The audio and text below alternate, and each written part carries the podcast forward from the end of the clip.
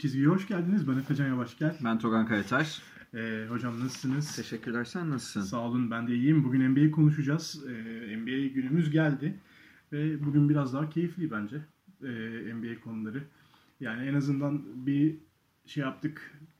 Ortak bir noktada buluştuk ve daha rahat bir başlık atabileceğiz sonunda. Bu kadar başlık tartışmasının arasında. Evet. Bir, bir böyle kümeden bir takım alıp e, Texas takımlarını konuşacağız. Ama öncelikle gündemimiz başka.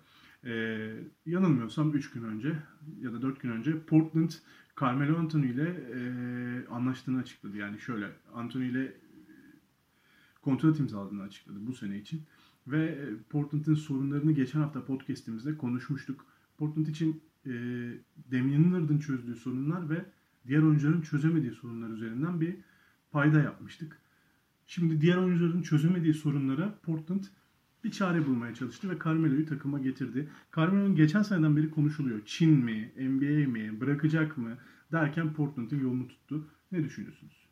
Ya, Eylül başında Damian Lillard şey demişti. E, Carmelo gelecek mi sorusuna hayır gelmeyecek diye yanıtlamıştı. E, hani LeBron da biliyoruz ki Lakers'a istemedi. Benzer bir durum hani Lillard istemezse Portland'da olmaz. LeBron kadar baskın olmasa da muhtemelen öyle bir durum var. Ama bir şekilde imzaladılar. Ben bir anket de yaptık Twitter adresimizde. Bizi takip edenler görmüştür. E, 51-49 çıktı. Kafa kafaya çıktı cevaplar. Faydalı olur mu olmaz mı diye Melo. Ben bu sefer e, Carmelo'nun oyununu e, modern basketbol tutkunu olan, analitiklere, basketbol analitiğine inanan biri olarak Carmelo'nun oyununu beğenmiyorum. Fakat e, Portland'ın Zach Collins sakatlandıktan sonra 4 numarasında arkadaşlar Labissiere, Tolliver ve aslında bir 4 numara olmayan Hezonya var. 3'te 5'te oynayabilir hocam. yani Hezonya evet. Top da getiriyor. Yani. evet. E, bu takımın yani hücumda fena durumda değil. Yani Portland bir şekilde Lillard'la, McCollum'la yine bildiğimiz şekilde hücumda sorun çözmeye çalışıyor ama Rodney Hood. Şey. yani evet atıcıları var en azından. Fakat savunmada ligin en kötü savunma verimine sahip takımlarından biri şu an Portland. Ee, oraya Melo nasıl bir katkı yapar savunma konusunda bilmiyorum ama ben olsam şu an Portland'ın GM'i veya Terry Stotts'ın yerinde olsam Melo kumarını oynardım çünkü elimde e, elimdeki power forward'ler Tolliver, Labissiere filansa Melo kumarı oynanır ya. Ha, tamam Melo yine size pikten çıkacak veya işte köşede bekleyip spot up'tan şut atacak filan ve verimsiz atacak bunu biliyoruz. Yani keçen şatlarda, boş şutlarda bile bu keçen şatların bir kısmı boş oluyor. Geçen şey Houston ve Oklahoma deneyimlerini söylüyorum. %30'un biraz üstüne çıkabiliyordu Melo. Yani yüzdesiz atıyor. Son tam sezonunu zaten 13 sayı 5 rebound gibi bir şeyle bitirdi. Ee, çok yüzdeli atmaz ama bir şekilde size e, orada bir size katacak. Ee, gününde olursa belki skor verir ama asıl yapması gereken şey Portland'ın savunmadaki sorunlarına en azından yardımcı olması. En azından Tolliver'dan biraz daha iyi rakibi göğüslemesi gerekiyor. Biraz rebound katkısı verirse, biraz adam kovalarsa, hani bildiğimiz Amerika milli takımda da iyi oynayan 4 numarada Melo buna birazcık yaklaşırsa Portland için iyi olur. Çok büyük şeyler beklemiyorum. Ama dediğim gibi elde bu varsa Melo kumarı oynanırdı ya. Sen bilmiyorum sen oynar mıydın? Ya Melo'nun şimdi oyuncu özelliklerini bir konuşalım şimdi. Sizin bahsettiğiniz geçen şut, spot up şutlar. Ee, aslında aldığını atmak. Bizim özelliğimiz özel yani hücumda top eline her geldiği pozisyonda potayı görmeye çalışan, şutunu değerlendiren ama şöyle bir fark var. Şimdi birebir de isolation oynayan Melo'yu hatırlayalım Denver dönemlerinden. O oyuncuyu bir unutarak başlayalım. Ya Melo zarar veren de bir hücum eee silahına dönüştü. Kendine sıkmak gibi bir şey oldu. En son özellikle Houston deneyiminde bunu yaşadık. Hadi Oklahoma'da biraz daha katlanılabilir bir yüzdesi vardı. Ama e, çok kötü yüzdelerle oynadı. Savunma kısmında sizin dediğinize şöyle katılırım. Bu dediğiniz oyunculardan göğüs göğüse çarpışma ihtimali daha yüksek bir oyuncu. Katılıyorum. Ama Portland'ın öyle bir boy alan problemi var ki Hasan hiçbir şey yapmıyor hocam savunmada. Evet. Ya çok verimsiz. Belki de şu an NBA'nin en verimsiz boy alan savunmacısı olabilir bloklarına rağmen. istatistik kasayım derdinde. E, o yüzden de bu oyuncuların onu tamamlayamamasının Melo'nun da tamamlayabileceğini göstermiyor. Melo da zorlanacak. Ya o açıdan. Çünkü e, bir gerçeği konuşalım. Melo bir buçuk senedir top oynamıyor. Neredeyse. Ya bir senedir top oynamıyor. Aşağı yukarı. Bu zamanlar bitmişti değil mi Houston'la? O civar. Veya Kısa biraz sürmüştü. daha sonra. Kısa sürmüştü. Ee, bu bence büyük bir açık. Bunu kapatabilecek mi? Hemen. İdmanları nasıl yaptı? Nasıl geçirdi bu dönemi? Ayakların ne durumda? Ee, sağlığı ne durumda? Dizler ne durumda? O- Onların hepsi gösterecek. Bir görsün, bir çıksın sahneye. Hı. Sonra bir daha değerlendirelim derim ben. Bu hafta içi sahaya çıkması bekleniyor. Aynen. Hatta bizim bu hafta e, kaydı aldığımız gün akşamı maçı var. Pelicans maçı var. Pelicans maçı var değil mi? O, o maçta çıkabilir sahaya. Bunu bilmiyoruz. Ama ben e, hala şey noktasındayım. Eğer Portland Hasan'ı yani ilk, ilk 5 pivotlar arasında dediğine katılıyorum bu arada yani. Hasan'dan kötü pivot var da NBA'de. İlk 5'te en kötü en kötü savunma yapan evet açık ara yani. Hele istatistikleriyle hiç alakası yok savunmasının. Yürüyor resmen. Ee, Hasan'ın açıklarını kapatmak kolay iş değil. Kabul ediyorum ama Melo birazcık rebound katkısı verirse, işte birazcık alanı kapatabilirse, azıcık yani çember savunmasını beklemiyoruz da azıcık böyle takımda bir de Lillard ve McCollum'un olduğu yerde o dediğimiz şeyleri o kadar yapamayabilir. Yani o şutları domine etmesi çok mümkün değil. Birazcık Lillard'a ayak uydurursa, eee McCollum'a ayak uydurursa eski Melo'dan biraz daha verimli. Yani iki sene önceki Melo'dan birazcık daha verimli bir Melo izleyebiliriz. Kaldı ki Lillard'ın takımında, McCollum'un takımında ben o işlerin o kadar kolay olacağını düşünmüyorum. Asıl soru şey, zaten Twitter'da biz onu sormuştuk. Eski yıldızlar kariyerlerinde düşüşe geçtikten sonra belli bir rolü kabul edince yeniden süre almaya başlıyorlar. Allen Iverson mesela bunu yapamamıştı. O yüzden bırakmıştı. Melo Howard'ın yaptığını yapabilir mi? Bunu ben sana soruyorum. Sen ne oy verdin o ankete? Hayır. Hayır oy verdin. Yani Howard mesela bir rolü kabul etti. Bir şey oynuyor ve takıma faydalı. Verimli oynuyor. İstatistikler düştü ama işe yarıyor. Vince Carter keza. Vince Carter ya da evet. Yani 30, İkisi 2-3 sene önceki evet, Vince Carter. 35'inden sonraki Vince Carter'ı söylüyoruz. Tamam. Carmelo'dan onu beklemiyorsun sen. Yine çıkacak. ilk topu atacak. Pikten çıkacak. Yani hocam Carmelo ben o şeyi göremedim ya. O ego bastırma olayını Carmelo'da göremedim yani. Takımın 3. yıldızı gibi hissetme durumu vardı geçen senede. Yine öyle hissedecek o zaman. Ee, yani onu hissettiği sürece savunmada ne bekleyebiliriz ki Melo'dan? Ya sonuçta eline mesela 100 içi Melo'nun %10'un altında olursa Melo konsantre olabilecek mi? Mümkün değil. Yani %10 olmaz zaten de daha yüksek olur. Ama evet topu elinde isteyecek. Ama yani o takımda topu elinde istemek çok kolay iş değil ya. Mutlaka. Ama şimdi Ratnewt belli bir miktar topa değiyor. Hı hı. İşte e, Lillard ve CJ McCollum zaten yarısından çoğunu götürüyor. Hı hı. İçeride beslediğiniz bir Hasan var. Hasan da ucunda topa değiyor. 4 numaradan gelen oyuncu zaten şimdi bu bahsettiğiniz saydığınız oyuncular şu an topa ne kadar dokunuyorlar Portland'da. Az dokunuyor. Ya şimdi Melo'ya bunu biraz da arttırdığınız zaman diğer oyuncuların veriminden birazcık çalmış olmayacak mısınız? Kanattan biraz çalacak muhtemelen. Rodney Hood'dan. Belki Bazemore'dan İşte falan. bence bu etkili olmayabilir diyorum. Bu e, geri tepebilir. O yüzden de çekimser davrandım ve hayıra bastım. Hmm. E, savunmada da Melo'dan aslında ya ben hiçbir zaman Melo'nun o kadar iyi bir savunmacı olduğunu Yok, değil, düşünmedim. değil zaten. Ve yani e, Portland eğer savunmaya bir çare arıyorsa bence yanlış seçim. Ha ama tabii alternatifler. Ya, bilmiyorum böyle idare edeceklerdi belki. Ha böyle devam. Yani şimdi bir Zek- şeye kadar yani daha eli düzgün bir şey yapılarına bile kadar. Belki takas belki bir şey. Ha şimdi orada Konuşmuştuk ya takas ihtimallerini. Evet, evet yani Kevin Love takası falan Mesela. konuşuluyor. Kevin Love'ı yine konuşacağız bugün. Texas takımlarıyla ilgili Ee, bir takas haberi var. Ee, şimdi Zach Collins ilk sakatlandı 4 ay. Yani işte 3 ay falan kaldı en az. Şu an takım 5-9. Ee, 6-15 olursa yani bir 1-6 gibi bir şey giderse playoff'a yavaştan güle güle e, demeye başlayacak Portland ve takas dönemine sonuna kadar yani Şubat'a doğru, Ocağa doğru Portland zaten playoff'un dışında kalmış olabilir. Bir de Portland öyle öyle müthiş bir parça bulamazsa öyle kalan maçların 20'sini kazanıp playoff'a girecek bir durumu pek yok Evet. aslında. Ee, onu şey yapmıştı. Carlisle Indiana döneminde ceza aldıktan sonra son 30 maçın 25'ini ne kazanıp şeye girmişti onu hatırlıyorum ama bunlar çok nadir görülen şeyler. Geçen sene Utah, iki Ha. sene önceki Utah, Utah gibi yani öyle performansı 30'da 23 falan yapa- yapmak çok kolay işler değil. Dolayısıyla bence Portland'ın hamle zamanlaması doğru. Ha, doğru isim mi? Değil ama e, yani pa- pazarda da arada başka adam yok. fikstür olarak da zor başladı. Evet. Diğer rakiplerine oranla. Bir sürü e, direkt rakibiyle oynayarak başladı. O yüzden bakalım ne olacak Carmelo'dan sonra. Ya ama Golden State'e maç verdi bu takım onu unutmayalım. Yani şu an Batı'nın dibinde olan Curry'siz Tabii canım. Golden State'e maç verdiler. Clay'siz. Ee, Golden State şey ya. Golden State. evet, Portland gününde olunca NBA'nin en kötü takımı olabiliyor ya. evet, evet. Günü- gününde olunca yani. Ben e, dediğim gibi e, Melo'nun oyununu pek beğenmeyen taraftayım. Hani e, şeyde vardı ya Game of Zones'ta basketbol analitiğine güvenip hani onu postalıyorlardı. Onun bir videosu da vardı. Bleacher Report'un Evet. yaptığı. E, ben o konuda Daryl Morey tarafındayım hep. E, onun gibi düşünenlerdenim. Mori de bizim tarafta herhalde. Dün Türkiye'den bir sürü. e, Evet ya. Beşiktaş tribününden. Mori demişken bir onu da konuşalım. Ha evet evet. Ender'i izlemiş. Evet. Doğuş'u izlemiş. Beşiktaş Bursa maçına gitmiş Evet. ve tribünde bu arada çektiği videoda Beşiktaş taraftarı küfür ediyor Bursa. Yarın böyle bir e, şey bekliyorum diye yani. Evet.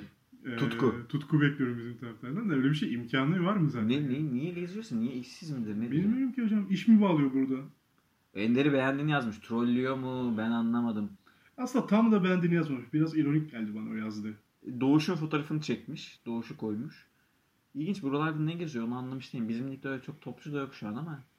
Hocam Çin pazarını kaybedince e, Doğru. Türkiye'den böyle Orta Doğu'ya açılan bir yol mu çizmeye çalışıyor? adam uluslararası kriz çıkardı.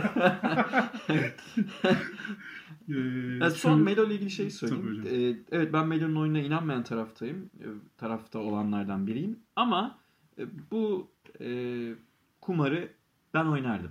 Yani bir şans verirdim. Evet Melo'ya. diyorsunuz. Evet diyorum çünkü elde malzeme hiç yok. Çok kötü takım. Peki hocam. Ee, göreceğiz o zaman. Göreceğiz. Birinci sahaya çıksın. Çok büyük beklentim yok ama yani Hezonya'dan, Tolliver'dan muhtemelen daha iyi iş yapacak diye e, tahmin ediyorum. Carmelo Anthony. Carmelo Anthony ve Portland'dan sonra e, Texas takımları dedik. hı. Bir playoff'u veda yazmaya çalışan e, ben oradan başlayacağım izninizle. Başla bakalım. Gerçekten çok kötü. Aslında sezona iyi gelen bir Spurs'dan bahsediyorduk. Ya şöyle iki, %50'nin üstünde galibiyet oranıyla başlamışlardı. İlk 6 maça 7 maça. 3-0 başladı galiba. 3-0'dan takım. sonra. Yanlış hatırlamıyorsam. Ama takım bir anda 5-9'a döndü hocam. Hı hı. E, DeRozan'ın takas muhabbetlerinden sonra ve belki de en verimsiz bench performanslarından birine sahip şu an. Ha, DeRozan deyince şey aklıma geldi evet. Genel anlamda Spurs'taki sorunlar ne? Ee, Texas takımlarına Spurs'a başlayalım. Dün Dallas Dallas'a karşı deplasmanda Doncic'in inanılmaz performansına boyun eğdiler. Onu bir aile konuşacağız birazdan. Siz ne diyorsunuz Spurs'la ilgili? Spurs playoff'un dışında kalmaya aday mı? Ee, şimdi bir kere şeyi kabul edelim. Spurs'un kadrosu çok iyi değil. Zaten bunu biliyoruz. Ben Spurs'u playoff potasının içine yazarken senelerdir Popovic'e güvenerek, takım kimyasına güvenerek, alışkanlıklara güvenerek Spurs çünkü son 20-30 yılda kadro devamlılığı en yüksek olan takım. Öyle zırt pırt 5-6 oyuncuyu değiştirmiyor. Bunlara güvenerek yazmıştım. Yoksa kaliteye güvenerek değil. Ee, ama evet şu an dediğin gibi takım 6 maç üst üste kaybetti. 2011 yılından beri. İlk defa olan bir şey bu. Ee, en çok canımı sıkan şey takımın defans ratingde ligin 27.si olması. Yani hücumda eh işte bir şeyler yapıyor takım. Yani 6. sırada hücum veriminde. Savunma veriminde 27. sırada. Sorun şu. Yani 2-3 kritik sorun var. Bir, ben Dejante Murray Forbes ikilisinin yan yana başlamasını e, hala anlamadım. Yani Forbes'un şutu var kabul ediyorum. Yani biraz daha alan açıyor Forbes ama Forbes çok kısıtlı bir rolü olan size işte 12 sayı, 1 rebound, 1 asist verecek bir oyuncu yani 3 tane üçlük atacak. Bu kadar ve pozisyonuna göre biraz kısa olduğu için SG savunmasında çok net güvenebileceğiniz bir oyuncu değil. Dejante ile değiştirebilirsiniz filan. Birinci sorun bu. Bu tabii DeRozan'ı 3 numaraya çekme anlamına geliyor. Ee, hani DeRozan da 3 numarada bazen zaman zaman ezildiğini biliyoruz. Yani bu sorun Derek White'ın geçen sene playoff'ları çok iyi oynayan, Mart'tan sonra inanılmaz işler çıkartan Mart'tan sonra NBA'nin ilk 50 oyuncusu arasındaydı Evet. performans olarak. ee, Derek White'ı bench'e attı ve Derek White şu an yok. Yani iki maç 5 çıktı. Onlar da işte eh bir şeyler yaptı. Derek White böyle bench'ten gelmeyi kabul etmiş gibi değil. Pek verimli oynamıyor. Yani Derek White'ı biraz e, verimsiz kullanıyoruz diyeyim şu an Spurs cephesi için. Ruz'u böyle bir- kullanıyor Popovic. Be- bence yani naçizane görüşüm. İkincisi takım bir pivot eklemesi yapamadığı için e, Morris'i de 4 numarada kalın bir 4 numara olarak ekleyemediği için Trey Lyce'ı ekledi son dakikada. Lamarcus Aldridge ve Trey Lyce ikilisi maçlarda e, Lamarcus Aldridge'in kötü oynadığı maçlara biraz dikkat etsin Spurs'u izleyenler. Sert pivotlara karşı Lamarcus Aldridge sahada yok. Bu da çok normal. Aldridge 34 yaşında asıl pozisyonu bir pivot değil. Yani 5 numarada değil. 4 numara oynayan bir oyuncu ve Grant Williams gibi böyle vuran kaçan hani kıran döken uzunlara karşı çok eziliyor. Mesela Grant Williams onun 5 topunu mu ne bloklamıştı şey diyorum. Boston maçında yanlış Robert. Williams. Robert Williams. Grant diyorum pardon. Robert Williams. Ee, galiba 5 topunu evet 5 topunu bloklamıştı. Lamarcus Time Aldridge'in Lord olmak kolay değil hocam. ezildiği bir şey görüyoruz. Ve takımın e, hala Lamarcus Aldridge bu arada şeyde yani R- RTX'de iyi durumda. Takımın net rating'de artı yazılan oyunculardan biri. Bench'ten bir düzenli bir Patty Mills katkısı var. Bir şey demiyorum. Patty Mills zaten takımın yapıştırıcı oyuncusu. Soyunma odası oyuncusu. Rudy Gay eh işte.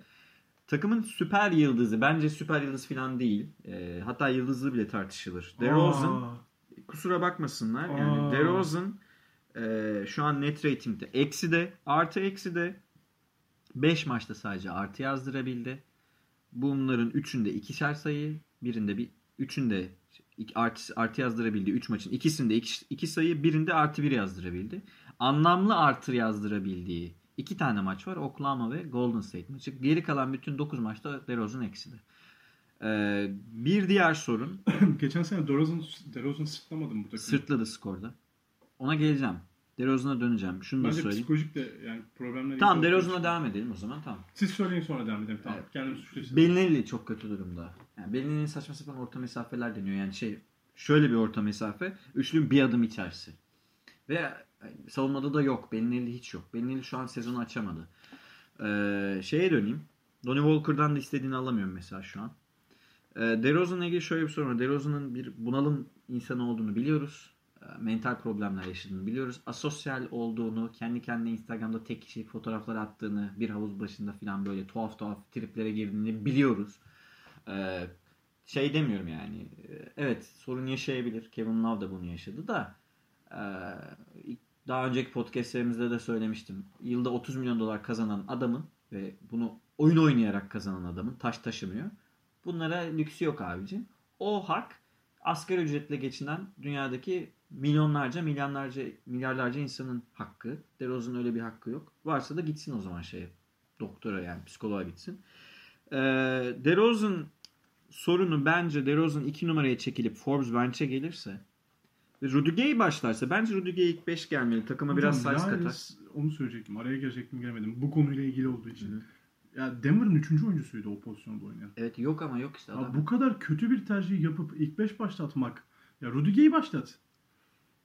4 numaradan diyorsun. 4 numaradan ya.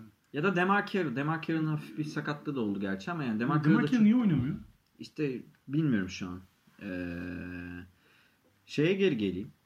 Rudy Gay bildiğimiz Rudy Gay yani işte. Kendi skorunu üretiyor. Bir- Ama rebound katkısı veriyor Rudy Gay. Bunu unutmayalım. Ben olsam Rudy Gay'i eğer Trey Lyles illa mutlaka ilk 5'te çıksın istiyorsa Popovic Rudy Gay'i ilk 5'e alıp biraz takıma size katması gerekebilir. Çünkü takım perimetrede rakipleri Spurs'un %37 ile üçlük atıyor. Ligin en iyi 3-4 oranından biri. Yani Spurs aslında en kötü bu alanda. Rakipleri %47-48'de ikilik atıyor Spurs'a. Bu da ligin en kötü e, 6-7 oranından biri. E, takımın iyi yaptığı şey işte tamam az top kaybediyor. Oyun alışkanlıkları falan var. Yarı sahada hücum fena değil ama asist üzerinden olmayan sayılar sayıların %44'ü şu an Spurs'da. Bu pek görmeye alıştığımız bir şey değil. Ligin bu alanda en çok asist üzerinden olmayan sayı üreten 8 takımından biri Spurs. Bu e, ve tabii ki haliyle bunun bir şey daha ekleyelim. Herkesin bildiği ligin en az üçlük deneyen takımı. DeRozan bu sene 4 tane üçlük denedi sadece. Bütün sezonu Kaçını? Sıfır soktu. Lamarcus Aldridge için e, Lamarcus Aldridge'i ayrı bir yere koyuyorum. Çünkü o hani bütün senelerdir bir uzun için orta mesafe büyük silahtır. Ama bir takımın perimetre oyuncusu sadece orta mesafe ve sadece drive üzerinden sayı bulacaksa e, yok abi yıldız değil. Ki maçlarda DeRozan üçlüğünü bırakıyorlar. Hani o artık genelde playofflarda işte gör. ben şey anlamıyorum. Toronto'dan gelmeden önceki sezonunda %40'lara yakın bir üçlük yüzdesi vardı DeRozan'ın ve fena atmıyordu. Evet. Yani o yüksek yüzde, yüksek sayılarda üçlük kullanıyordu. Az deniyordu ama atıyordu. Ya yine DeRozan potansiyeline göre hocam maç başı 4-5 tane üçlük deniyordu yani. Hiç fena olmayan bir rakam. E, buraya geldikten sonra yok. Hiç tamamen çizdi üstünü yani. Popovic serbest bıraktı. Serbest bırakınca da o da "Aa, iyi canıma millet ben denemiyorum dedi. Tamam da DeRozan'ın bu arada boyalı alan bitiriciliği acayip gerilemiş durumda. Sen de farkındasındır. DeRozan'ı bu arada oyuncu olarak sevdiğini biliyorum ben senin. Hani kişi Biliyorum olarak ben seviyorum. hiç bu kadar fiziken kötü bir durumda görmemiştim. Çok kötü durumda. E savunmada da öyle. Yani hani e, potaya, çembere giderken en ufak bir darbede yıkılıyor yani öyle söyleyeyim. Ki çok, Çok büyük kırılgan bir sezon oynuyor. şeyi biliyoruz. DeRozan potaya gidip 360 derece ters turnike bırakabiliyor böyle tam dönerek. e, kendi bütün vücudunu tam çevirerek turnike bırakabilen bir oyuncu ya da değirmen smacı vurabilen bir oyuncu. Pek onları göremiyoruz. Bu bence DeRozan geçen seneden bu sene güç kaybetmediğine göre. Yani sonuçta 35 Belki değil. kütle kaybetmiştir hocam bilmiyorum. Niye? Fiziken zayıf duruyor yani geçtiğimiz sezonlara göre. E ne oldu ki yani? Bilmiyorum. Ve yani zafiyet mi geçirdi? Ya yok hani bilmiyorum yani. Çalışkanlığıyla ilgili sorunlar da olabilir. Ben e, DeRozan büyük hayal kırıklığı. E, Popovic'in White tercihini anlamış değilim. Lamarcus Aldridge de e, pivotlara karşı ezildiği sürece bu takımın şansı yavaş yavaş azalıyor. Onu söyleyeyim. Derek, Derek White'da beline ile ilgili şöyle bir detay vereyim hocam. Bazı oyuncuların Dünya Kupası'ndan sonra dönemediğini söylemiştim size. Bunların başında bizim oyuncumuz Cedi geliyor. Belki de şu an e, ilk 5 oynayan oyuncular arasında en kötü durumda olanlardan bir tanesi. Çok kötü bir sezon geçiriyor. Ee, aynı şekilde Mark Gasol'ün sezona iyi giremediğini gördük. Derek White'ın, Belinelli'nin Dünya Kupası'nı aslında bir şekilde e, çok efor harcayarak ama e, Belinelli'nin de öyle. Belinelli biraz hayal kırıklığı. Derek White hayal kırıklığıydı Dünya Kupası'nda ve iyi dönemediklerini gördük. Aynı şekilde Cedi Osman. Çok iyi dönen de var Rubio gibi filan. İşte bir de öyle bir örneği Mesela var. İngiliz de dökülüyor. İngiliz de dökülüyor. İngiliz'in döküldüğünü gördük. Evet. Yine örneklerden bir tanesi. Ya Dünya Kupası'nın bu sezon için bence büyük etkisi var. Var. Kimisine çok yaradı. Baines. Benze, Rubio ya. Rubio. Patty Mills aynı durumda. Patty. Mills hep hep böyle durumda. Kimisini de evet batırdı yani takım şey, belki dinlenmeyle ilgili tamam hadi diyelim tamam White'ın öyle bir şey var. Bir de White bench'ten geliyor. Morali de bozuk olabilir. DeRozan'ın ne sorunu var? Bilmiyorum. Ya ben bundan sıkıldım. Ee, takas şeyine gelelim. Orlando'nun DeRozan'ı ciddi şekilde istediği söyleniyor. Ee, bunun karşılığında ben ne alabilir Spurs diye düşündüğümde çok bir şey gelmedi aklıma. Yani Vucevic verilmeyeceğine göre o takastaki Vucevic daha iyi. Jonathan. Isaac koparabilirler mi? Ya bilmiyorum yani 4 Jonathan numaraya. Vallahi işler onu. Popovic ya da Gordon mesela. Aaron Gordon'ı koparabilirse Aaron Gordon Bamba mesela hani böyle artık yavaş yavaş beklentilerin düştüğü oyuncular. Bunun gibi bir takas. Markel Fultz. Fultz'a yatırım yaptılar. Fultz'u vereceklerini sanmıyorum. Hatta ilk 5 çıkıyor de DJ Augustin'in yerine. Böyle Gordon, Isaac, Bamba, belki Fournier. Hani böyle Fournier de tam Spurs oyuncusu. vazgeçebilecekleri bir oyun. Ben bu takasın e, olması gerektiğini düşünüyorum. Çünkü DeRozan kafada bu seneyi bitirmiş gibi görünüyor. Böyle böyle oynamaya hakkı yok. Kusura bakmasın yani. Çok kötü oynuyor. Gerçekten çok kötü oynuyor. Bir de zaten takım acayip bir spacing sorunu var hücumda. Bu kadar spacing sorunu yaşarken DeRozan'ın orta mesafelerine de artık bu sene gerek yok gibi duruyor. Bir, bir şey daha fark ettim. Ee, Tempo ne durumda? Tam bakmadım istatistiğe de. Fena değil tempo. Ee, onu söyleyecektim hocam. Yarı sahada az oynuyor bu sene Spurs. Ya hani maçları Spurs maçları yarı sahada az oynanıyor. Sebebi ya şöyle bir sonucu var. Sebebini bilmemekle beraber sonucunda yüksek skorlu maçlar oynamaya başladı Spurs. Çok alışkın olmadığımız bir şey bu. İçeride de dışarıda da. Yenilirken de yüksek skor yiyor. Ee, kazanırken de. Evet. Biraz Dejante Murray etkisi bu. Yani- Ya, o zaman Dejante Murray'i mi dizginlemek lazım acaba? Dejante Murray'in dizginlenmesi gerektiğini zaten ben en başına söylemiştim. Akıllı bir oyuncu değil Dejante Murray. Öyle yani oyun hakkında güvenebileceğiniz bir oyuncu değil. Ha, potansiyeli var. İyi savunmacı. Aa, işte sizin gelecekte gardınız olabilecek bir oyuncu. Onun da hala şut problemi var. Yani bütün yaz çalıştı falan. Yani Ha- yani var yani. Problemi hep vardı E, şut pro- hep vardı ama o problem çözülmemiş gördüğümüz kadarıyla. Ben olsam tekrar söylüyorum. E, DeRozan'ın olası takas halinde White, Dejante Murray başlayıp diyelim Aaron Gordon geldi. White, Dejante Murray, Rudy Gay, Aaron Gordon gibi bir böyle bir dörtlü yanına belki şey e, DeRozan diyorum. White, Dejante Murray, Gordon, Gay, Lamarcus Aldridge. Ama Lamarcus Aldridge işte, işte şey eziliyor. Ya, Pöttl mesela oynadığı dakikalarda verimli. Ama yani Pöttl'ı ne kadar Zubac'ın üstünde kullanamazsınız. Yani 10 dakika 15 dakika kullanabilirsiniz. Pivot ihtiyacı da var takımın. O yüzden hani Bamba'yı düşündüm. Acaba belki Popovic'in elinde Bamba bir şeye dönüşebilir mi? Pek ihtimal vermiyorum ama yine de kesin demiyorum. Hani Bamba Gordon gibi bir takas sanki yattı benim aklıma. Ya da Fournier'li. Yani böyle Fournier kesin olur o takasta ben size sanki. Fournier artı Aaron Gordon, DeRozan artı bir şey olacakmış gibi geliyor bana bu takas. Yani White falan olabilir mi? White'ın gideceğini zannetmiyorum. Yani kim ya bu arada ya bench'te yaşlı oyuncular var hani verebilecek çok da parça yok elinde. Belki pick falan verebilir. Bilmiyorum ama evet şu an durum pek iyi değil. Lamarcus Aldridge ile Kevin Love'ın takası konuşuyorsun onu söyleyeyim. Valla bu takas iki takıma da bir şey katmaz bence. Boş takas. yani. E, Bu anlamsız bir takas. Sadece Spurs daha genç bir oyuncu almış olur. Onun dışında bence hiçbir şey Popovic katkı. üçlük attırmaz ki Kevin Love. Abi Bu, bu takasın amacı ne diye soruyorum yani ben. Niye yapılıyor bu takas? Ne, neden yapılıyor? Mutsuzlukla mutluluğa dönüşsün diye. Lamarcus Aldridge çok mutsuz değil ki şu an. Yani ne bileyim belki öyledir. Ama o sorun Başka bir şey aklıma gelmiyor. Taktiksel anlamda bir değişiklik yaratmayacak yani. Yo bir şey yaratmayacak. Sadece işte daha genç bir oyuncu almış olacak. Bu arada yani o takas da öyle kafa kafaya olmaz. Cleveland genç oyuncu verdiği için bir şey daha ister. Anlamı var mı? Bence yok. Bence yok bu takasın anlamı. Bilmiyorum. E, durum bu. Spurs'da işler pek iyi gitmiyor. Kariyerine havlu atmış olur Lamarcus Aldridge de Cleveland'a giderek. Öyle görünüyor. Öyle görünüyor. Spurs böyle. Evet. Texas'ın e, dün Spurs'u oynayan diğer takımına geçelim hocam. E, Dallas Mavericks e, hem sizin Rick, Rick Carlisle'ın e, demeçlerinden söyleyecekleriniz olabilir Dallas'la ilgili hem de benim dünkü maçla ilgili Luka Doncic'le ilgili söyleyeceğim birkaç şey var. Baba ne yapıyorsun ya? Hocam dün Luka Doncic San Antonio'yu San Antonio'yu yenerken Değil mi? Öyle oldu. Doncic yenerken. yenerken başka bir şey söylemiyorum. 27'de 14 sağ içi isabeti. 13'te 9 faal yüzdesi ki bu en kötü olan yeri. 42 sayı, 11 rebound, 12 asist ve game winner üçlüğüyle e, maçı aldı. Çocuğum ne yapıyorsun? Söyleyeceklerim bu kadar. Dallas konuştuk sanırım şu an. Ee, şey oldu değil mi? 40 sayı triple double yapan en genç En oyuncu oldu. oldu.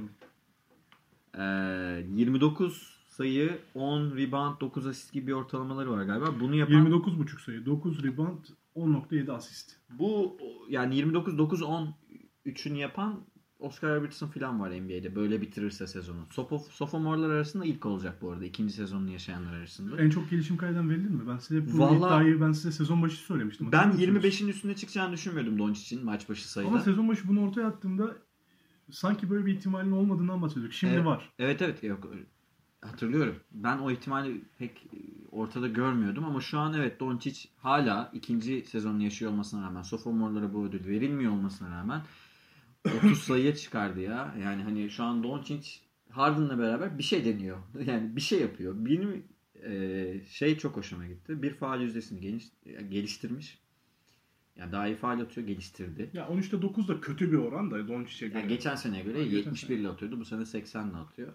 İki, e, boyalı alan bitiriciliğini acayip vücudu çok geliştirmiş. kuvvetlendi. Evet, Üst vücudu çok kuvvetlendi. Avrupa'dan en büyük fark o. evet. Boyalı alanda bu kadar bitirici olmasını, bu kadar güçlü olmasını beklemiyordum ben Doncic'in. Çok özel bir oyuncu ya. Ve Dallas'ın kadrosunun da ne kadar kötü olduğunu tartışalım biraz da. Şu şekilde. Porzingis'in de sezonu 18.6, 8.9'da oynadığını rebound olarak, sayı olarak da 19 sayı neredeyse. 2.2 blokla oynadığını söyleyelim ki maç kaçıran bir oyuncu Porzingis sakatlık sebebiyle. Ama genel olarak baktığımızda şu an Luka Doncic, Kristaps Porzingis, Finney Smith, Dwight Powell, Seth Curry beşiyle oynuyor Kötü 5. Dallas. Ya Luka maç alıyor. Yani Ha, evet. özeti bu. Yani Onu üç tane kötü adam çalıştım. Carlisle bu konu hakkında konuşurken ha siz evet. şey söylediniz hocam. Bir konu dikkatinizi çekmişti. Bu takımda beklediğimiz bir oyuncu vardı. Dylan Wright. Ha, e, Rick Carlisle arkadaşlar Zach Love'ın konuğu olduğu bir program vardı. Onu ben dinledim. Carlisle hocamı Allah Carlisle çıkmış dinleyin diye. E, Love sorular soruyor işte. Ta eski playoff dönemlerini falan bile konuştular. 2014'te Spurs'un şampiyon olduğu senedeki 7 maçlık ilk tur serisini dahi konuştular. İşte o Indiana dönemini konuştular. Pek bahsetmek istemiyor Ron Artest'in kavga durumundan. Neyse günümüze gelelim. İşte Love sordu hani ne durumda diye takım. İşte Brunson'dan bahsetti övgüyle. Curry'den bahsetti övgüyle. Yani Justin Jackson'dan falan böyle bütün takım saydı. Delon Wright söylemedi. Zach Love sordu. Delon Wright demedin dedi. Hani Delon Wright demediniz hocam dedi. Ondan ne bekliyorsunuz diye. Ya işte o da iyi falan dedi. Ben orada e, şeyi anlamadım yani. Ben sene başı şey düşünüyordum. Delon Wright İlk 5 oyuncusu. ilk 5 oyuncusu şeyin süpürücü. Doncic'in süpürücü yani defansif kart Beverly gibi. Beverly'nin biraz iyisi gibi ya da hücumda. Oynayacak. Hani böyle 25-30 dakikası var. Pek öyle değil. Brunson oynuyor ya da işte e, Dylan Wright'ın dakika istikrarı yok. Buna eminiz. Şey de soruldu Carlisle hocaya. Hani bu takımda Courtney Lee bile ilk 5 geldi. Küt diye.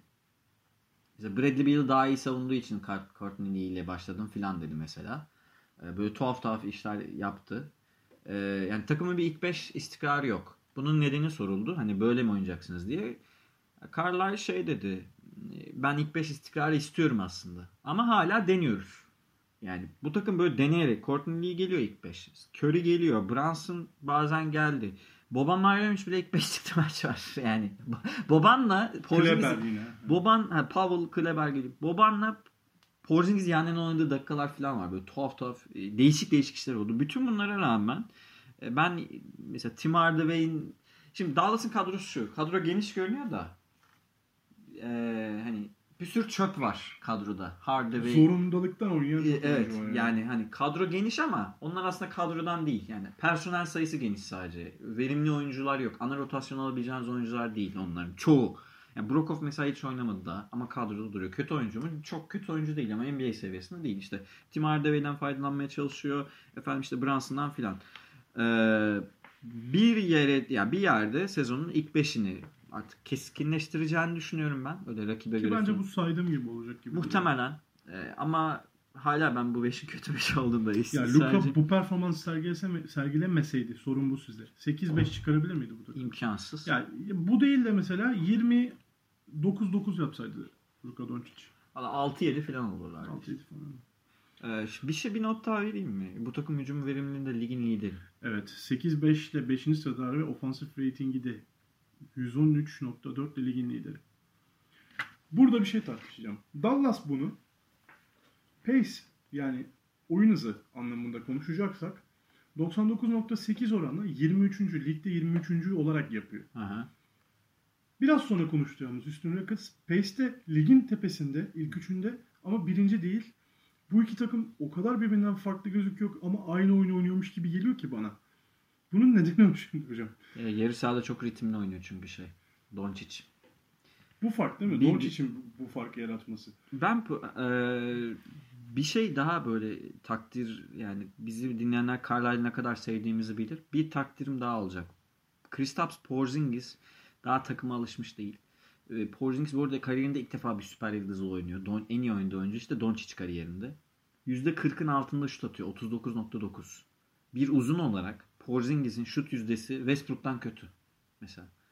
Ee, bir gün o perimetre şutların daha yüzdeyi sokacak ama bir sorun var Porzingis'le ilgili.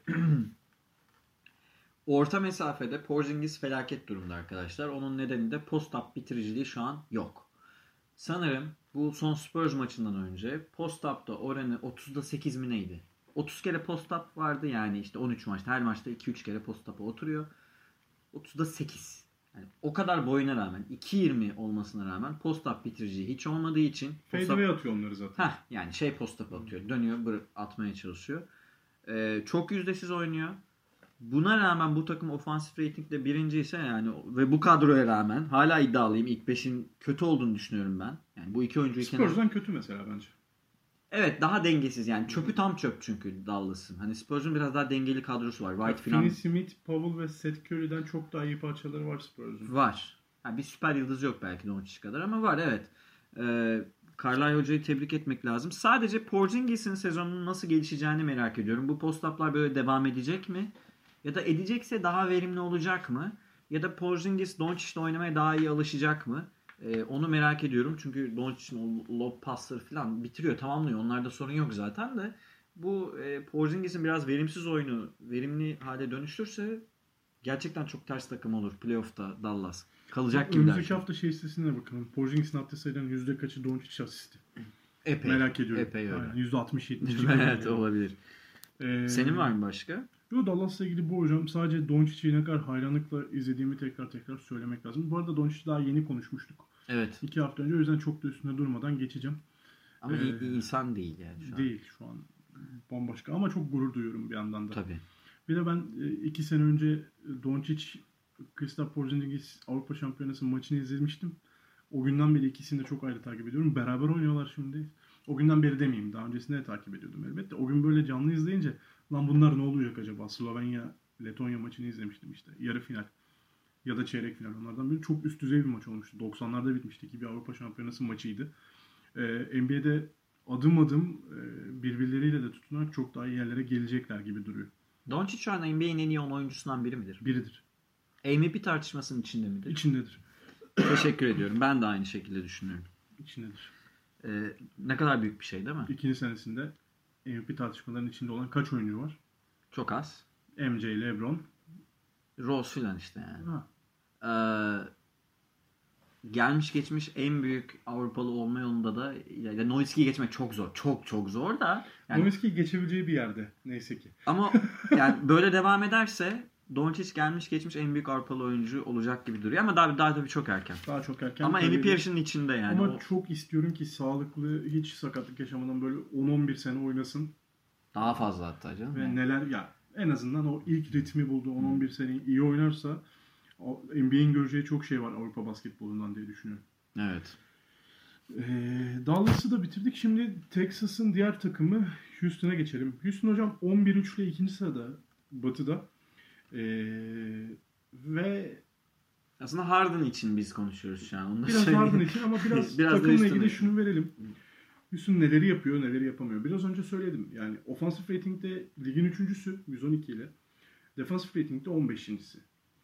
Ee, en çok üçlük deneyen takım açık ara. En yüzdesiz üçlük atan takımlardan bir tanesi. Ee, en çok üçlük isabeti bulan takım. En çok ee, yüzdeli üçlükte 20.ymiş bu arada onu söyleyeyim. En kötülerden bir tanesi derken üçlük yüzdesi. En çok çizgiye giden takım. Elit, rebound, top çalma, blok seviyelerinde performansları var. Ee, elit sayılar bunların hepsi. Yani NBA'nin ilk konumda diyelim hepsi için. Ee, başka 119.5 ile en çok skor atan takım ortalaması. Bunların hepsi Harden'a götürecek beni. Formülden Harden'ı arıyorum şu anda. Hop Harden çıktı. Rakiplerin ama bence asıl önemli olan şu. Houston'da bu sene farklı olan şeylerden bir tanesi. Bence Capella'nın son 4-5 maçının bunda etkisi var. Russ'ın bazen maçı istemesiyle ilgisi var. Bazen.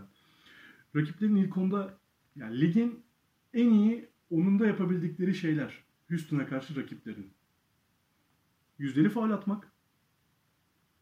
Az top kaybı yapmak. Bu kadar. Diğerlerinin hepsi 10 Durduruyorlar 10 yani. üzerinde.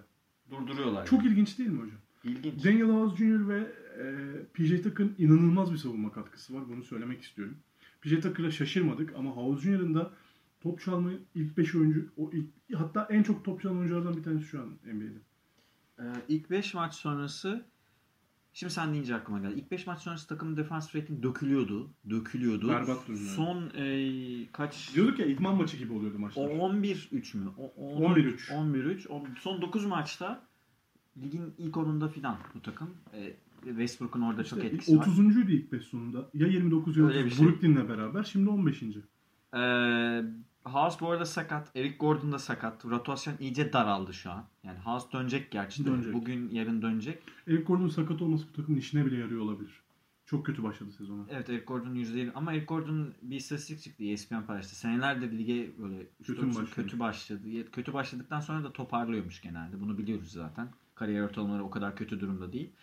Ee, yani Houston bildiğimiz şey oynuyor canım. İşte perimetre oynuyor. Sabahtan akşama kadar isolation oynuyorlar. Kenardan McLemore, Austin Williams geliyor. Austin Rivers geliyor.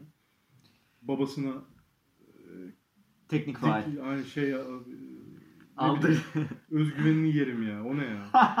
Eve Şey- gideceksin oğlum ya. Christmas yemeği değişik olacak. Dayak var Christmas yemeğinde. Ama ben bir şey diyeyim mi? Ben maçta olsam ben de yaparım onu. Siz yaparsınız ben Ben eminim. yaparım. Yani tanımam Ben de yaparım. Ben çok muhalefet olurum. Kimseyi tanımam ben.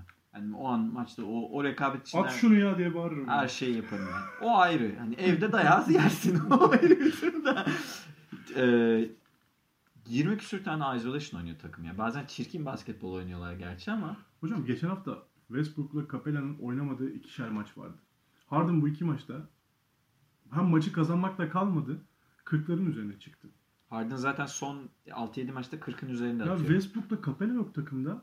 Sayabileceğiniz oyuncu yok. Tyson Chandler'lar işte bir tane daha çocuk vardı uzun olarak gelen. Adını unuttum. Hartenstein. Hartenstein. Ha, ismi şey geldi bir anda aklıma gelmedi. İşte e, Austin Rivers 5 başladı. E, takım- Çok dar. Hocam Harden ya bir şekilde alıyor maçı. Maçı bir şekilde alıyor. Anlamıyorum yani. Harden'la ilgili şu an istatistikler 39 sayı değil mi? 39.2 sayı. 5.6 rebound, 7.6 asist, 1.6 top çalma. Sakal. Ee, sakal reis. %40.6 ile bunu da söyleyeyim hocam sonra vereceğim size. %40 ile %40.6 ile 100 içi Harden'ın top kullanma oranı. Russell Westbrook'un 21.6, 8.4, 7.1 asist ortalamaları var. 8.4 rebound. %31 yüz içi. O da 1.8 Ha, top çalma. bitti zaten. Yani %40.6'yı ekledim. %71.6 ile bu iki oyuncunun yüz içi. Gerçi bütün yüzüşlerin toplamı Değil. yüz etmez Yüz yani. etmez. Daha da fazla. Daha olur. fazlaydı çünkü. Ama Oynadığı dakika içinde. Oynadığı dakikalar da şimdi Harden'a beraber başlıyorlar. Sonra Westbrook çıkıp ilk çeyreğin sonunda tekrardan dönüyor. İkinci çeyrekte Harden girene kadar oynamaya devam ediyor. Zaten bu şekilde olmasa böyle bir yüzüç imkanı yok zaten yani. Bir şey daha dikkatimi çekti. Takım e, 3-4 sene önce D'Antoni'nin yaptığı Chris Paul öncesi dönemde Houston'ın ba- gaza basıyorlar. Tempolular bu sene. Evet hocam. Çok hızlı oynuyor. Yani onu dikkatimi çekti var hatırladım. Savunma demiştin. yaptıkları sürece hızın bir problemi yok ama savunma yapmadıkları maçlarda o hız onları öyle bir geri tepiyor ki ilk 5 maç bu oldu zaten yani. Bir de şöyle bir gerçek var. Bunu eklemeden geçemeyeceğim. Clint Capella sezona kötü başlayanlardan bir tanesiydi. En azından mesela Mark D'Antoni tarafından çok ciddi uyarılmıştı. Ya biraz daha güçlen, güçlüsün bence. Biraz daha işte bence kötü bir cinsiyetçi ayrımı olsa da erkek gibi oynamalısın. Oynamalı demişti basın önünde. Daha sert olmalı işte gibisinden. 14.1 sayı, 13.1 rebound ortalamayla %64 fo- şut yüzdesiyle oynuyor Capella bu sezonu. Ama bu sizin dediğiniz o ilk 5 maçtan sonra oldu. Capella son 4 maçının 4'ünde de 20 20'şer rebound aldı. Koçum benim maşallah. Son 2 haftası 16 sayı, 19.2 rebound, 3.6 blok. Müthiş. Ya, Müthiş. ve şey, şey e, Jamichael Green tarafından kafasına bir darbe aldı. İki maç oynamadı. Onları da eklediğiniz zaman yani iki maçta kaçırmış bir oyuncudan bahsediyoruz. Ya, Capella nasıl bir adım attı bilmiyorum. Herhalde birazcık içine sindirememiş o iş sözleri. Öyle görünüyor. House Junior bu arada döndüğünde takıma çok şey katacak onu da söyleyelim. Şut Evet. bulabilen. Trian değil mi hocam? Çok net ya. Bayağı verimli. Çok net Trian. Bayağı verimli atıyor. Bir de House Junior bu arada 20 yaşında değil arkadaşlar. 25-26 yaşında yani şey hani çaylak falan değil. Onu da söyleyeyim. Hani nereden çıktı bu adam Yok diye. geçen sene evet. Ee, ama bu kadar verimli Çok iyi rol oyuncuları var hocam. Yani hem egosuz PJ Tucker ve Daniel House Jr. hem egosuz hem de iyi rol oyuncuları. Şimdi benim e, James Harden'la ilgili birkaç bir şey söylemek istiyorum. Houston'la ilgili bir zaten verdik notları. Ee, %31.8 ile mi üçlük atıyor Evet biraz hocam. Geçen seneki yüzdeyle atsa Harden. 36'nın üzerinde yani. Şu an Harden'ın ortalaması işte 40, 43. 43 falan. Aynı şeyi düşündük yani. Will Chamberlain'in skor dönemlerini kenara koyarsak yani basketbolun 80 sonrası modern dönemini ele alırsak filtre dersek yani şey dönem ya da işte Bird Magic döneminden itibaren alırsak e, böyle bir şey yok. Hiç hiç olmadı. Yani MJ yani bu ortalamalar ulaştılar da sezon böyle bitmedi. MJ de yapamadı, Kobe de yapamadı. E, 35 sayı, 5 rebound, 5 asist istatistiklerini bir sezonda tutturabilen Yalnız iki oyuncu var. İki an. oyuncu var. Bir, geçen seneki James Harden. İki, bu seneki James Harden. Eğer kalabilirse bu seneki James Harden. 35-5-5. Sizce beş- yapa- bitirecek mi öyle? Bence bitirecek. Ben Westbrook geldiğinde Harden'ın sayısının 36'da geçen sene kalmayacağını, böyle 32'ye falan ineceğini tahmin edenlerdendim. Çünkü Westbrook Chris Paul'dan daha fazla skor katkısı verecek. E, dolayısıyla Harden zaten dünya kadar top kullanıyor. Daha ne kullanacak? Hani ulan daha ne yapacaksın diye. Ama şeyi unuttum. James Harden'ın e, step back ile oyunu o kadar kırdığını unuttum ki Milwaukee ve Utah değil mi? Bu adamı arkadan savundu arkadaşlar. Yani hani savunma önden yapılır. Hani adamı durdurmak için potayla oyuncunun arasına girmek için. Sırf step back atmasınlar diye Rubio'ya falan adamı arkadan savundurdular. Adam şey yani Harden basketbolu kırmış durumda. Böyle bir şey var mı yani? Önünü boş bırakıyorsun sırf step back atmasın diye. Biraz eee, James Harden'ın skorer büyüklüğünü sanırım hafife aldım. Yani hafife aldım dedim işte 32'de falan bitireceğini Ya düşünüyordum. benim yani MC'yi biraz izlediğimi düşünürsek e, ya böyle bir skor izlemedim hayatım boyunca. Onu gelelim. Ben o soruyu sor- sana sormak istiyordum. NBA tarihinin en büyük skorerler arasında nereye yazıyoruz Ya James bir Harden? veya iki. Sizce? Ya böyle devam ederse bir olacak. Evet. İki sezon daha bunu oynasın bir olacak. Skorer olarak evet. Böyle Ve devam yani edersin. Oklahoma'da 6. adam olup e, çok da geleceği parlak görmediğimiz bir oyuncunun bu hale gelmesi inanılmaz büyük bir başarı. Onu söyleyeyim. Böyle saf, ya böyle bir skor, ya tam çok top deniyor. Çok top kaybediyor ama Asist de yapıyor ama bir yandan. ya bir yandan da yani 7.6 asist ortalaması var. Savunmada bu sene ciddi anlamda bir ayak kıpırdanması var. Onu görebiliyorsunuz. Ya MJ tamam kabul MJ de Mesela e, ama Harden şöyle söyleyeyim, 3 sene Harden 36 yaptı. Kim? Harden galiba. 3 sene yaparsa Yani şu mesela bir istatistik görmüştüm. Hani step back ve euro e, step'te Manu Ginobili ile bayağı benzetilir ya. Hani o işi çıkaran Manu'dur. Manu daha oyunun temposuz olduğu dönemlerde oynuyordu. 6. adam olarak oynuyordu filan. Tamam ama yani Manu'nun yaptığının 10 katı kadar yapıyor arkadaşlar. Yani Manu bir sezonda 700 tane filan yapıyorsa bu işi Harden 7000 kere yapıyor. Hani Euro step artı step back'leri toplamını söylüyorum. Yani hani oyunu başka bir yere getirdi. Harden yani inovatif davranıyor bir de. Yeni şeyler deniyor. Evet oyun oyunu dönüştürdü tek başına. Yani savunmaların ona karşı önlem almasına, ekstra önlem almasına neden oldu. Belki de yeni kurallar getirecekler. Harden yani şeyi biliyoruz. Wilt'i durdurmak için kuralların değiştiğini biliyoruz. Hani perimetrede neyi değiştirebilirsin? Bir şey değiştirmek çok kolay değil perimetre oyununda ama e, oyunu kırdığı konusunda hemfikirim. Sadece şeyi düşünüyorum. En büyük skorer midir? Yani ilk üçüm şu. Ee, MJ, Durant ve Harden benim ilk üçüm. Yani şeyi almıyorum. Rick Barry'leri, Jerry West'leri almıyorum ben. Yani büyük oyuncular. Hiçbir lafım yok da. Hani modern dönemi düşündüğümde. Öyle düşünmek zorundayım çünkü rekabet seviyesini. Harden, MJ ve Durant ilk üçüm. Sanırım üçüncü sıraya Durant'ı yazacağım. Ee, sanki Harden bir gibi duruyor. Skorerlik olarak söylüyorum. Daha büyük oyuncu falan değil. MJ Ha, tartışmasız sadece daha skorer tartışıyor. Sadece skorer. Sanırım böyle gidecek gibi duruyor çünkü Harden. Sanki Harden böyle burun farkıyla tarihin en iyi skoreri hak ediyor gibi duruyor. MJ2 Veya hak edecek gibi. ya da hak edecek gibi. Kobe hayranları kusura bakmasın ilk üçe alamadım. E, Başka bir şey oynuyor çünkü James Harden. Yani 35 5-5'i bir daha yapacak bu sene böyle giderse. Hatta 40 falan yapacak. Zaten modern dönemde 40 yok. Hiç olmadı Hiç yani. olmadı. 37 var MJ'in o da Ya bu 80'lerde. sene biraz daha gaz havası 40. Şu Chris Paul dönemden şöyle bir fark var. Hem tempo bazında var.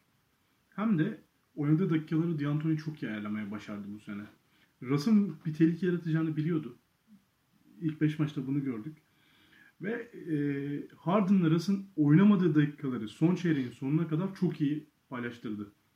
Chris Paul'la bunu yapamıyordunuz çünkü Harden varken Chris Paul'a ihtiyaç duyuyordunuz. Şimdi Westbrook'a ihtiyacınız yok. Austin Rivers o görevi yapabiliyor zaten. Ya Chris Paul'la Harden biraz daha tamam geçen sene ayrı oynuyorlardı. Ben yine tebrik etmiştim ama ya şimdi Chris Paul yüzüç olarak %30'ların üstünde falan oynamıyordu. Hem Westbrook'a %30'da top oynatacaksınız. Kırılmayacak, gücenmeyecek. Hem de Harden'ı %40'ın üzerinde bırakacaksınız. Bence önemli bir e, e, sınavı geçmek üzere D'Antoni. Hmm. Evet yani katılıyorum. D'Antoni'nin bu alanda iyi iş yaptığını kabul ediyorum. Ki zaten Houston'un Twitter hesaplarından filan da şey çıkıyor yani GOAT diye.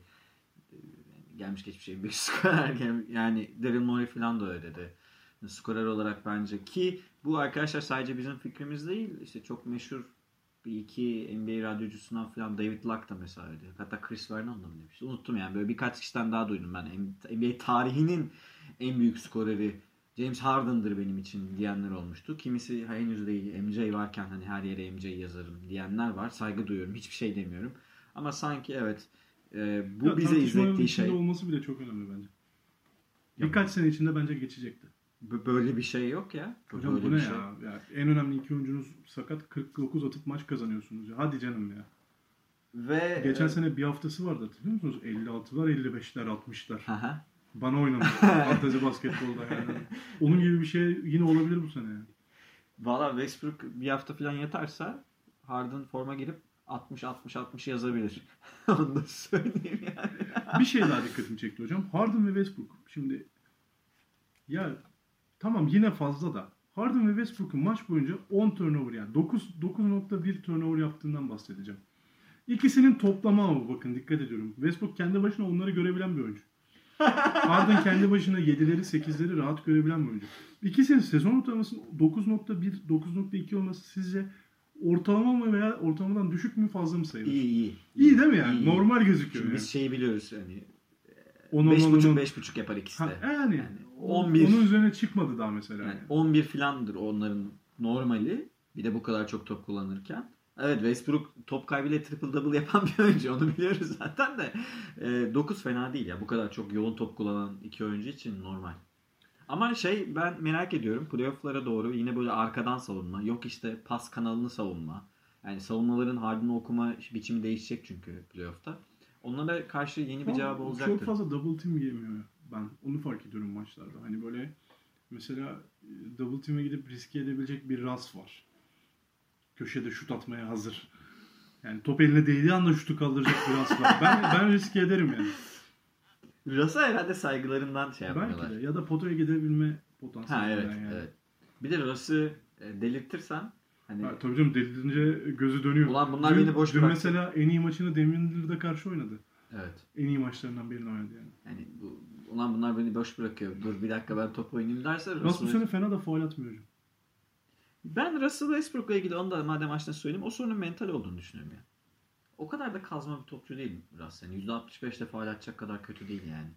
Bence mental bir sorun var. %30'da şut atacak kadar kötü ama %65'de faul Yüzde- atacak kadar kötü değil. %30 o kadar şut tercihiyle ilgili bir Orta şey. mesafeleri o kadar kötü ki. Ha yani. onu diyorum işte şut tercihiyle ilgili yoksa o kadar rezil bir bileği olan bir oyuncu değil Russell Westbrook.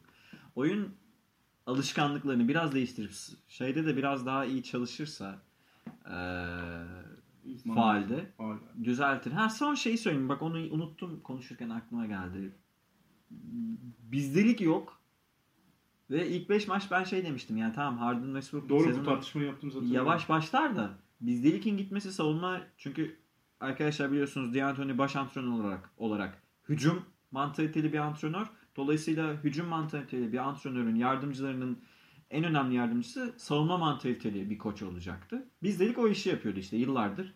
Birçok hatta gitti geri geldi üstüne falan. Bu sefer bizdelik Pelicans'ta galiba değil mi? Pelicans'taydı. Ee, ben aksamalarının daha uzun süre olacağını düşünüyordum. Ama Savunma koçu Daniel House Jr.'mış hocam.